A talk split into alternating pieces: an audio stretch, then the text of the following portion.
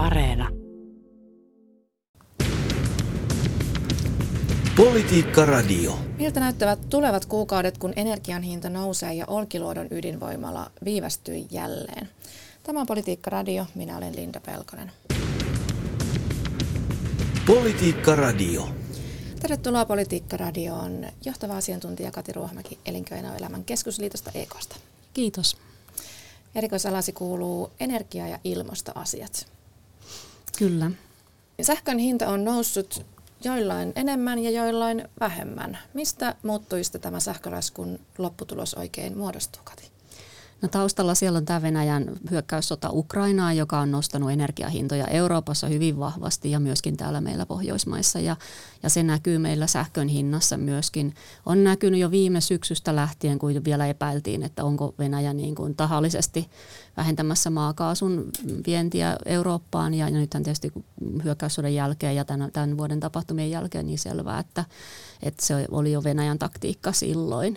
Ja me on näistä korkeista hinnoista kärsitty viime syksystä lähtien ja, ja nyt tietysti talven lähestyessä niin on uhkana, että hinnat nousee e-, ennätyskorkeiksi. Niin tosiaan tänä vuonna onkin nähty, siis pörssisähkön hinnan keskiarvo on ollut 17,7 senttiä per kilowattitunti ja, ja korkein päivähinta oli elokuussa, jolloin vuorokausihinta oli peräti 62,2 senttiä per kilowattitunti ja tässä on siis jopa joidenkin ihmisten sähkölaskut useilla sadoilla prosenteilla voinut nousta. Nythän on siis tilanne se, että Fortumin, Helenin ja kahdeksan muun sähköyhtiön hintojen kohtuullisuudestakin on aloitettu tutkinta ja Energiaviraston on tullut useita tutkintapyyntöjä tästä asiasta ja, ja myöskin kuluttajaliitto on vaatinut Energiavirastoa selvittämään nyt ihan pikaisesti, että, että mitä tämä sähkömarkkinalaissa määritelty kohtuullisuus oikein tarkoittaa. Nimittäin sähkömarkkinalain mukaan sähkön myyjän, jolla on jakeluverkon alueella huomattava markkinavoima, on toimitettava sähköä kohtuullisen hintaan kuluttajalle jotka ostavat sähköä vuodessa enintään 100 000 kilowattituntia. Ongelmallista on, että nyt ei ole millään tavalla määritelty laissa sitä, mikä on kohtuullista. Sähkömyyjät ovat korottaneet hintojen jopa useilla sadoilla prosenteilla vanhojen määräaikaisten sopimusten päätyttyä ja lisäksi toistaiseksi voimassa olevia sopimuksia on muutettu yksipuolisilla ilmoituksilla. Niin Kati Ruohomäki, onko tämä kohtuullista? No tämä on just sellainen termi, mitä, mitä käytetään, koska on hirveän vaikea lakiin laittaa mitään selkeää hintaa, että mikä, mikä se on se kohtuullinen sähköhinta. Että meillä, meillähän tämä ei ole ollut mikään ongelma aikaisemmin, kun Suomessa ja Pohjoismaissa sähköhinnat on ollut selvästi alemmat kuin Euroopassa. Se on niin kuin vuodesta toiseen toistunutta, toistunutta etua, mitä meillä on ollut pääasiassa sen takia, että meillä on halpaa norjalaista vesisähköä ja, ja Ruotsissa myöskin vesisähköä ja, ja ydinvoimaa ja me on saatu myös Suomessa näistä näistä tota sähkön hinnoista nauttia. No tosi hyvä, että näitä nyt selvitetään, että tässähän sähköyhtiöt on ollut hankalassa tilanteessa tietysti tämän epävarmuuden takia, että ei, oikein voi, ei kukaan oikein tiedä, että mihin ne sähköhinnat menee ja, ja sen takia on ollut varmaan vaikea, vaikea näitä, näitä miettiä näitä hintoja myös siellä sähköyhtiöiden puolella ja toisaalta sitten on ollut näitä, näitä kassakriisiuhkia siellä niin kuin tavallaan näissä johdannaismarkkinoiden puolella. Että tämä on tosi, tosi monimutkaista, että on erilaisia uhkia, uhkia myös sähköyhtiöiden to, niin kuin, mm, että, että tota, mutta tässä on tosi hyvä, että tätä selvitetään ja katsotaan, mitä, miten siitä, mihin päätytään, että miten tämä termi kohtuullinen sitten määritellään tässä tilanteessa, jossa hinnat tosiaan vaihtelee voimakkaasti sähköpörssissä. Niin, no mutta siis jos nyt ihan väännetään rautalangasta, niin miten se Ukrainan sota vaikuttaa siihen, että sähköyhtiö voi tällä tavalla nostaa näitä hintoja? No sähköyhtiössä seurataan tietysti sähköpörssin hintoja ja, ja siihen taas vaikuttaa nämä Keski-Euroopan tapahtumat sitä kautta, että meillä on yhteyksiä kaapeliyhteyksiä Norjasta ja Ruotsista on, on yhteydet, yhteydet Keski-Eurooppaan. Ja siellä kun on voimakas imu sähkölle, niin, niin meillä täällä tietysti hinnat nousee sen takia, että on vähemmän tarjontaa kuin kysyntää. Ja se vaikuttaa hintaan ihan tämän markkinamekanismin mukaisesti. Niin, miten se sitten menee? Siis jos, jos on vähemmän tarjontaa kun kysyntää on enemmän, niin vetääkö nämä sähköyhtiöt sitten jollain tavalla välistä tässä? No ei oikeastaan, vaan, vaan se on se perusongelma, että, että tilanne ratkee vaan sillä, että tarjontaa saadaan lisää tai sitten kysyntää alennetaan. Ja, ja tarjonnan lisääminen on hankalaa. Meillä on tulossa tuulivoimaa ja on rakennettu koko ajan lisää ja sitä, sitä tulee. Ja, ja se on niin, kuin niin sanotusti hyvässä putkessa, jos vaan kaikki nämä luvitukset ja muut tämmöiset hidasteet ää, ratkotaan. Ja sitten meillä on tietysti tämä kuuluisa Olkiluoto kolmonen, jota odotellaan sähköverkkoon ja, ja toivottavasti saadaan se koekäyttö edes käyntiin tuossa niin kuin on ilmoitettu joulukuun aikana ja sitten tammikuussa vihdoinkin kokonaan. Eli siinä, siinä tulee tarjontaa tosi paljon sähkömarkkinalle ja se helpottaa tilannetta kyllä, kyllä silloin. Ja sitten toinen puoli on tämä niin kuin kysynnän vähentäminen, eli kulutuksen vähentäminen. Ja siinä on suomalaiset kyllä hyvin ollut mukana, että täällä on tämä Motivan astetta alemmas kampanja, jossa on hyviä hyvää, tota, mäkin olen törmännyt näihin mainoksiin metrossa ja, ja lehdissä ja muissa, että hyviä, hyviä tota, kampanjamainoksia ja tietoa viestitään hyvin eteenpäin. Eli, eli suomalaiset on vähentänyt sähkön käyttöä noin, se, noin 10 prosenttia jo syys- ja lokakuussa, että vähän riippuu, onko Fingridin tilasto vai energiateollisuuden tilasto, mutta about jotain suurin piirtein 10 prosenttia. Et se auttaa tässä, tässä tilanteessa kyllä. Niin liittyykö tämä niin kuin hintojenkin korotus tavallaan siihen, että pyritään siihen, että – että sit ihmiset kuluttaisi vähemmän sitä sähköä? No kyllä mä, mä en siis voi vastata sähköyhtiöiden puolesta, mutta, mutta näkisin, että, että siellä niin kuin sähkön myynti seuraa sitä, sitä pörssihinnottelua, että se on se, mitä seurataan. Että, että jos sitä sähköä myös hankitaan sieltä pörssistä, että tämä on niin kuin se, se olettama, että hinnat seuraa sähköpörssiä. Että se on sellainen, joka asettaa tämän hinnan, viitehinnan sähkömarkkinalla. Käydään nyt lyhyesti vielä läpi. Siis tämä sähkönsiirtoyhtiö Caruna nostaa hintoja myöskin vuoden alusta lähtien. Ei, ei kauhean suuri nosto, keskimäärin 3,9 prosenttia. Siis, siis jossain sähkölämmitteisessä omakotitalossa se tarkoittaa noin 1,94 euroa korotusta. Ei nyt kauhean massiivinen, mutta, mutta miksi sähkön siirto nyt on kalliimpaa kuin aikaisemmin? Vai laitetaanko tässä nyt Ukrainan sodan piikkin asioita, mitkä ei sinne kuulu? No oikeastaan jos miettii sähkölaskua, niin siinähän on kolme komponenttia. Siinä on tämä itse sähkö, ja, ja jonka hinnasta nyt paljon puhutaan, ja sitten on sähkön siirto, eli niin, että se kulkee sieltä linjoja pitkin kotiin, ja sitten on sähkövero on, on yksi, yksi osa tätä sähkölaskua. Ja sähkön siirrossahan niitä paineita tässä muutama vuosi sitten tuli tämä laki, että pitää maakaapeloida enemmän, eli just varmistaa sähkön saantia, niin sähkökatkoja minimoidaan, niin, niin kaapeloidaan kaapeloidaan kaapeleita ja, ja siis laitetaan kaapeleita maan alle ja, ja siitä on syntynyt kustannuksia ja silloinhan näitä siirtotariffeja nostettiin aika reippaastikin. Ja nyt, nyt ehkä tässä tilanteessa niin, niin varmaan tämä inflaatio, joka, johon energiahinnat on vaikuttanut ja meillä on, meillä on melkein 8-9 prosenttia inflaatio ollut tällä hetkellä, että, että se näkyy näissä kaikissa ö, yritystenkin hankinnoissa, että hankintahinnat kasvaa ja yritetään näitä tietysti laittaa tuotteiden hintoihin. No, mutta saapa nähdä, miten tässä nyt käy, kun näitä tarkkaillaan, että, tai itse asiassa selvitetään tällä hetkellä, että onko tässä nyt, onko nämä kohtuullisuuden rajoissa olleet nämä sähköyhtiöiden korotukset vai ei. Eli energiavirasto lähtee siitä, että väärin hinnoitellut yhtiö korjaa ensin hintansa oikealle tasolle mahdollisimman pikaisesti ja virasto voi uhata myös sähköyhtiöitä sitten tarvittaessa sakolla. Lainsäädännössä on myös mahdollisuus velvoittaa sähkön myyjää palauttamaan lainvastaisesti peritty maksu takaisin asiakkaalle. Mutta tämä on tosiaan kesken vielä, niin saapa nähdä, miten siinä käy. Nythän tällä viikolla tuli tuli uutisia, on ollut uutisia siitä, että Olkiluoto kolmen pitkittyy taas tämä mahdollinen käyttöönotto. Siis syöttövesipumppujen vaurioiden selvitystyöt kestävät vielä viikkoja. Ja nämä selvitystöiden vaikutusta voimalaitoksen käyttöönottoaikatauluun ei pystytä tarkkaan arvioimaan, mutta laitoksen valmistuminen viivästyy joka tapauksesta tästä odotetusta joulukuusta. Laitostoimittaja Areva Siemens konsortiolta saadun tiedon mukaan sähkön tuotanto jatkuu aikaisintaan 11. joulukuuta ja säännöllinen sähköntuotanto näin ollen aikaisintaan tammikuun lopulla. Niin tota, Olkiluoto 3 käyttöönotolla on suuri merkitys Suomen sähköomavaraisuudelle. Jos voimala ei saada käyttöön ennen talven pakkasia, sillä voi olla vaikutuksia paitsi sähkön hintaan, myös sen riittävyyteen. Niin Kati Ruohomäki, riittääkö meillä sähkö? No tämä kyllä oli tietysti ikävä uutinen ja kiristää tilannetta entisestään. Eli, eli meillä on tämmöisessä huippukulutustilanteessa niin tarvitaan ilman muuta tämä Ruotsin tuonti, että se on, se on ilman muuta tarpeen silloin. Ja tarvittaisiin myöskin Olkiluoto kolmonen ja tarvittaisiin vähän tämmöistä lauhaa tuulista säätä. Eli, eli näistä nyt näyttää ainakin tammikuussa mm, täydellä kapasiteetilla ei saada Olkiluoto kolmosesta sähköä, niin, niin tietenkin se kiristää tilannetta ja, ja lisää tätä sähköpulan riskiä.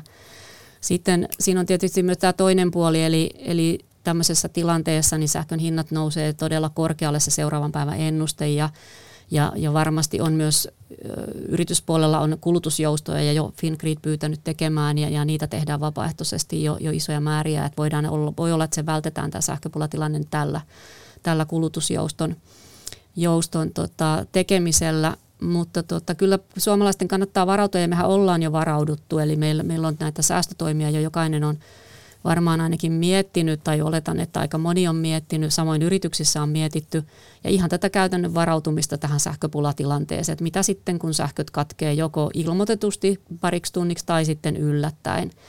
Et, et se on sellainen, sellainen, mitä tosiaan mekin, mekin EKssa, Elinkeinoelämän keskusliitossa, niin meillä on huomenna tietoisku yrityksille, että miten varautua ja mitä ottaa huomioon – ja, ja mitä tehdä asiakkaiden kanssa, mitä, mitä tehdä tuotteiden kanssa ja, ja miten laitteet sammutetaan ja, tai käynnistetään sen jälkeen. Että kyllä siinä, siinä on miettimistä ihan meille kaikille. Siis voiko sähköt ihan yllättäenkin katketa? Millaisessa tapauksessa näin voi käydä? No tietysti meillä on syys- ja talvimyrskyjä täällä niin kuin säännöllisesti. Meillä kaivinkoneet katkoo kaapeleita rakennustöissä vahingossa, tie, tieremonteissa ja muissa, että puu kaatuu linjan päälle. Että kyllähän meillä sähkökatkoihin on totuttu niin sanotusti, että niitä voi yllättäen tulla. Ja ehkä, mutta ehkä enemmän tuolla niin kuin maaseutuympäristössä on totuttu siihen, että et voi sähköt tosiaan katketa myrskyn jälkeen pitkäksi aikaa. Mutta, mutta tämä sama on nyt totta kaupungeissa myöskin ja, ja tässä on se ikävä aikataulukysymys, että Fingrid tosiaan tietää vasta 17.30 edellisenä päivänä, että sähköpula uhkaa seurana päivänä ja ryhtyy tietysti toimenpiteisiin, että millä sen vielä voisi välttää. Että aika lyhyt aika on varautua, jos se sähköpulatilanne on vaikka kahdeksasta kymmeneen ja silloin se on yön aikana järjesteltävä tämä, niin, niin. tämä varautuminen. Siis mihin tämä perustuu, että, että nyt myöskin kaupungeissa voi olla suurempi todennäköisyys, että sähköt katkeavat? Siis siihenkö, että, että se sähkö vaan yhtäkkiä loppuu. Edellisenä päivänä saadaan tietää 17.30, että nyt meillä ei olekaan sähköä huomiseksi päiväksi. No oikeastaan juuri näin. Sitten Fingrid näkee, että meillä on sähköpulatilanne ja, ja, ja niin kuin välttääkseen sen, että koko Suomi menee pimeäksi, eli koko sähköverkko kaatuu, niin silloin, silloin on suunniteltu, että tehdään tämmöisiä kiertäviä sähkökatkoja. Helen on ilmoittanut, että tunnin välein, tunti olisi se maksimipituus, voi olla myös kaksi tuntia muualla Suomessa, että sähköverkkoyhtiö miettii nyt siellä se alueellinen yhtiö, että minkälainen, millä alueelta mit katketa, katkaistaan ja missä järjestyksessä. Että, ja tietysti tämmöiset kriittiset kohteet, sairaalat, puolustusvoiman sähkön tarpeet, niin nämä pyritään pitämään tämän katkon ulkopuolella. Mutta jos tulee tosi äkillinen tilanne, niin silloin saattaa katketa sähköt ihan kaikilta tietyllä alueella. Ja sitten tosiaan on ollut puhetta siitä, että ihan hallitustikin tulisi näitä kahden tunnin mm. sähkökatkoja. No, mit, mitä me tiedetään siitä, että millaisessa tilanteessa siihen voidaan joutua päätymään? Tai voidaanko siihen nyt, miten arvioit? No, no se on tavallaan riski on nyt kasvanut sen mukaan sen takia, koska Olkiluoto kolmonen ei ole, ei ole tammikuussa välttämättä täydellä kapasiteetilla nyt sit käytössä. Ja jos tulee tämmöinen yli 20 asteen pakkanen Etelä-Suomeen varsinkin. Eli tämä kylmä sää maanantai-aamu tammi-helmikuussa, niin kun teollisuus lähtee käyntiin viikonlopun jälkeen, niin tämä voi olla sellainen tilanne, jossa se sähköpula saattaa tulla. Ja, ja sitä tosiaan kierrätetään pitkin Suomeen niitä sähkökatkoja alueellisesti. Olkiluoto tosiaan otetaan käyttöön aikaisintaan tammikuun lopulla. Sen piti valmistua jo 2009 vuonna. Eli sitä on puuhattu tässä hyvin pitkään. 2005 se alettiin rakentaa, eli 17 vuotta sitten alettu rakentaminen, niin, niin nyt kun on sitten seuraava tieto on siitä, että se aikaisintaan tammikuun lopussa aloittaisi, niin voidaanko me nyt oikeasti luottaa siihen, että tämä uusikaan määräaika pitää paikkaansa? No ei oikeastaan, että sen takia se on sanottukin, että aikaisintaan. Eli, eli koska tässä on tällainen tekninen ongelma, näissä juoksupyörissä on halkeamia kolmessa pumpussa neljästä, niin, niin, ja se syy, että miksi niitä, miksi niitä tota, on tullut, niin ei ole ainakaan viestitty, että mikä, mikä on syynä ja ei ole varmaan tiedetäänkö sitä edes. Ja nämä on niin tavallaan yksilöllisiä pumppuja tai isoja pumppuja, että niiden osien kor, korvaaminen uusilla kestää. Kestää, että niitä ei saada kaupan hyllyltä tuosta vaan vaihdettua. Ja, et siinä mielessä täytyy suhtautua niin kuin varauksella myös tähän ilmoitettuun aikatauluun, mutta uskon, että siellä, siellä tota, viestinnässä, TV on viestinnässä, niin kerrotaan heti, kun jotain on, on sanottavaa asiasta enemmän. Syöttövesipumpuissa on tämmöisiä jotain hiusthalkeamia, mitä se sitten tarkoittaakaan. En, en lähde tälleen tota, toimittajana spekuloimaan sillä, mutta siis energiatekniikan professori Juhani Hyvärinen oli eilen A-studiossa ja tästä asiasta puhuttiin. Ja hänkin oli siis asiantuntijana hyvin yllättynyt, että tämmöinen on ja totesi, että ei uusista pumpuista kuuluisi löytyä tämmöisiä, tällaisia vikoja, että on jännittävä nähdä, mistä ne johtuu, kun nämä selvitykset valmistuvat, niin, niin onko mitään arvioita siitä, että mistä tällaiset viat, viat voivat mahdollisesti edes johtua? No en kanssa pysty, siis on, on, on Lappeenrannassa opiskellut myöskin kemian tekniikan dippaisiksi ja pumput, pumput tuli silloin tutuksi sen jälkeenkin työuralla, mutta, mutta en kanssa lähde arvioimaan, että mistä, mutta kuulosti kyllä heti tällaiselta hankalalta ongelmalta. Hmm. Voi olla suunniteltu väärin, valmistettu väärin, käytetty väärin, jotain tämän tyyppistä. No, siis Olkiluoto on, on, on tosiaan puuhattu se 17 vuotta tässä, niin, niin tota, voiko tämä laitos olla jo valmistuessaan vanha? No tavallaan se tietysti ne osat siellä, mitä on, niin, niin vanhenee tietysti joka päivä, mutta, mutta tähän on suunniteltu todella pitkään käyttöön. Eli, eli ei, ei ole mitenkään niin kuin elinikään loppu vielä häämötä todellakaan, että et meillähän on vasta haettu jatkoaikoja myös näille, esimerkiksi Fortum on hakemassa tälle omalle laitokselle, että näillä on todella pitkät käyttöajat ja tavallaan siihen tämä perustuukin tämä ydinvoiman käytettävyys, että se on todella pitkään aina, aina voimalaitos käytössä. Että, mutta osoittaa myös, että tämmöiset isot projektit ei ole mitenkään helppoja. Ja tämä niin kuin sähkön määrän lisääminen Suomessa, tuotannon lisääminen, niin ei ole ihan, ihan yksinkertaista että millä se tehdään. Että tuulivoima on nyt ehkä se lupaavin, millä saadaan nopeasti lisää sähköä. Ja sitten se on taas tätä sääriippuvaista, että meidän täytyy ehkä totutella tähän uuteen, tai täytyy totutella tähän uuteen maailmaan, jossa sähköhinta vaihtelee jatkossakin. Ukrainan kriisi loppuu jossain vaiheessa, ja, mutta tämä jää, tämä vaihtelu ja kasvaa.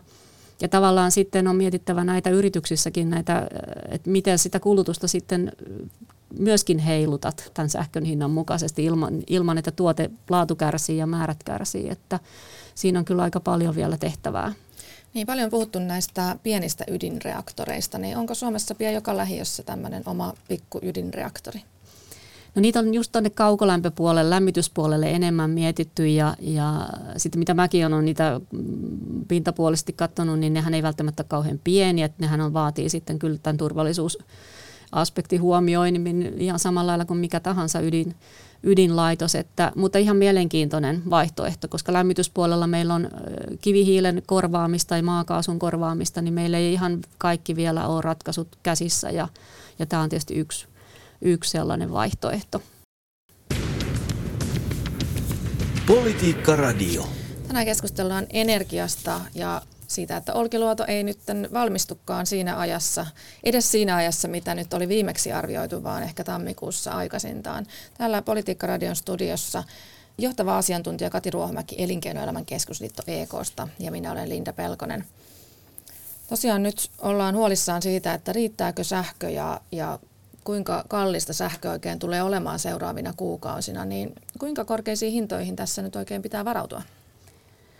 No kyllä tässä oikeastaan täytyy varautua tosi korkeisiinkin hintoihin. Että, että meillä jos, jos tuulee, niin hinnat on lähellä, saattaa olla lähellä nollaa, mitä nähtiin tuossa, tuossa muutama viikko tässä oli aika tuulista ja lämmintä ja, ja hinnat oli halpoja, mutta kyllähän meillä jonkinlainen pakkaskausi tulee joka tapauksessa, että, että, että se on se paikka, jossa ne hinnat todennäköisesti pomppaa tai jos tulee joku yllättävä mm, vähennys tuontiin tai, tai joku isompi laiterikko tai joku tämän tyyppinen, että, että varautua kannattaa ja tämä onkin tosi hankala, koska tämä kuluttajilla ja yrityksillä on erilaisia sähkösopimuksia ja, ja tietenkin täytyy vähän aina pelata sitä omaa tilannetta, että mitä pystyy tilanteelle tekemään.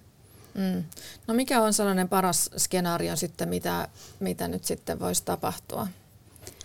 No paras skenaario on tietenkin se, että me mennään tämmöisellä niin kuin leudolla talvella ja, ja kulutukset on silleen tasaisia, että, että ei tämmöistä niin kuin huippukulutustilannetta ei, ei synny ja meidän, meidän nämä sähkön tuotannot toimii. Olkiluoto kolmonen koekäyttö alkaa joulukuussa ja, ja se koekäyttöaikana saadaan sähköä aina, aina silloin sen ohjelman mukaisesti ja, ja sitten saadaan nämä juoksupyöräongelmat ratkaistua, että se saadaan verkkoon silloin tammikuun lopulla viimeistään – et, et on tässä niin kuin kaikki voi mennä hyvin, mutta tietenkin sellaisen niin kuin liiketoiminnan ja, ja koti, kotisähkön käytön niin pohjaaminen tavallaan leudon sään odotuksiin, niin se kuulostaa vähän huolestuttavalta. Niin. Että kyllä mä painottaisin sitä varautumista joka tapauksessa. Niin, että mikä se pahin skenaario sitten voi olla?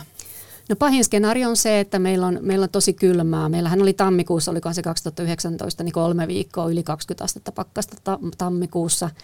Ja, ja tota, hyvin, hyvin kylmät säät ja silloin käytiin kanssa aika lähellä, lähellä niin kuin huippukulutuslukuja, että, että tota, että huono tilanne, paha, pahin tilanne on se, että näitä sähkökatkoja tulee. Näitä joko ennakoimattomia tai sitten näitä niin kuin ennakoituja, edellisenä päivänä ilmoitettuja mm. sähkökatkoja kierrätetään yhteiskunnassa ja kierrätetään tavallaan ei pelkästään yhdesti, vaan sitten niin vaikka useampana päivänä peräkkäin tai että se on ehkä se pahin skenaario. Niin, mutta ennen kuin lähdetään tällaisiin sähkökatkoihin, niin, niin eikö ole jotain muitakin asioita, mitä voidaan sitä ennen tehdä, vaikka sammuttaa valomainokset tai jotain jotain muuta? Joo, kyllä. Ja, ja se, mitä nyt tehdään Motivan koordinoima tai just tämä astetta alemmas kampanja, niin täällä on tosi hyviä vinkkejä.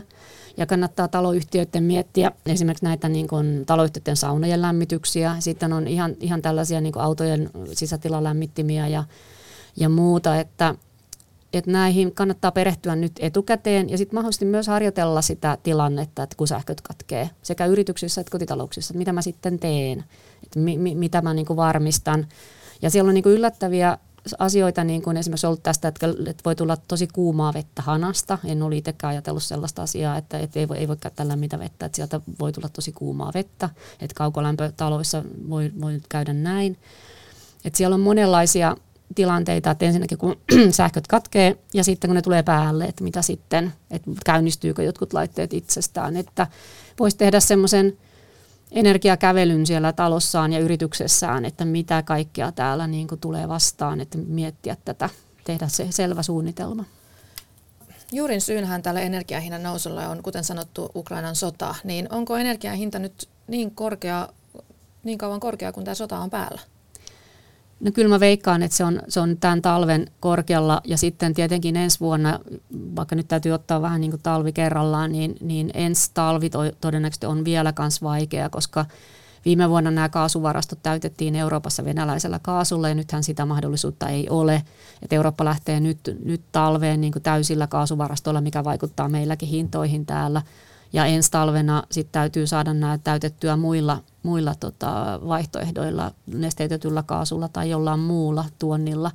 Ja sama on hakepuolella, lämpöpuolella, niin, niin tota, myöskin hakevarastot on aika tyhjät, kun lähdetään ens, ensi kevääseen. Että että tavallaan tämä on vähän niin kuin korona, että tulee näitä aaltoja, nyt tulee ensin tämä talvi ja sitten tulee seuraava talvi, mutta ehkä tästä kannattaa ottaa talvi kerrallaan ja me opitaan tästä talvesta myöskin, miten me tästä selvitään ja mä luulen, että me suomalaiset on pakkasesta tottunut selviämään, niin selvitään tästäkin.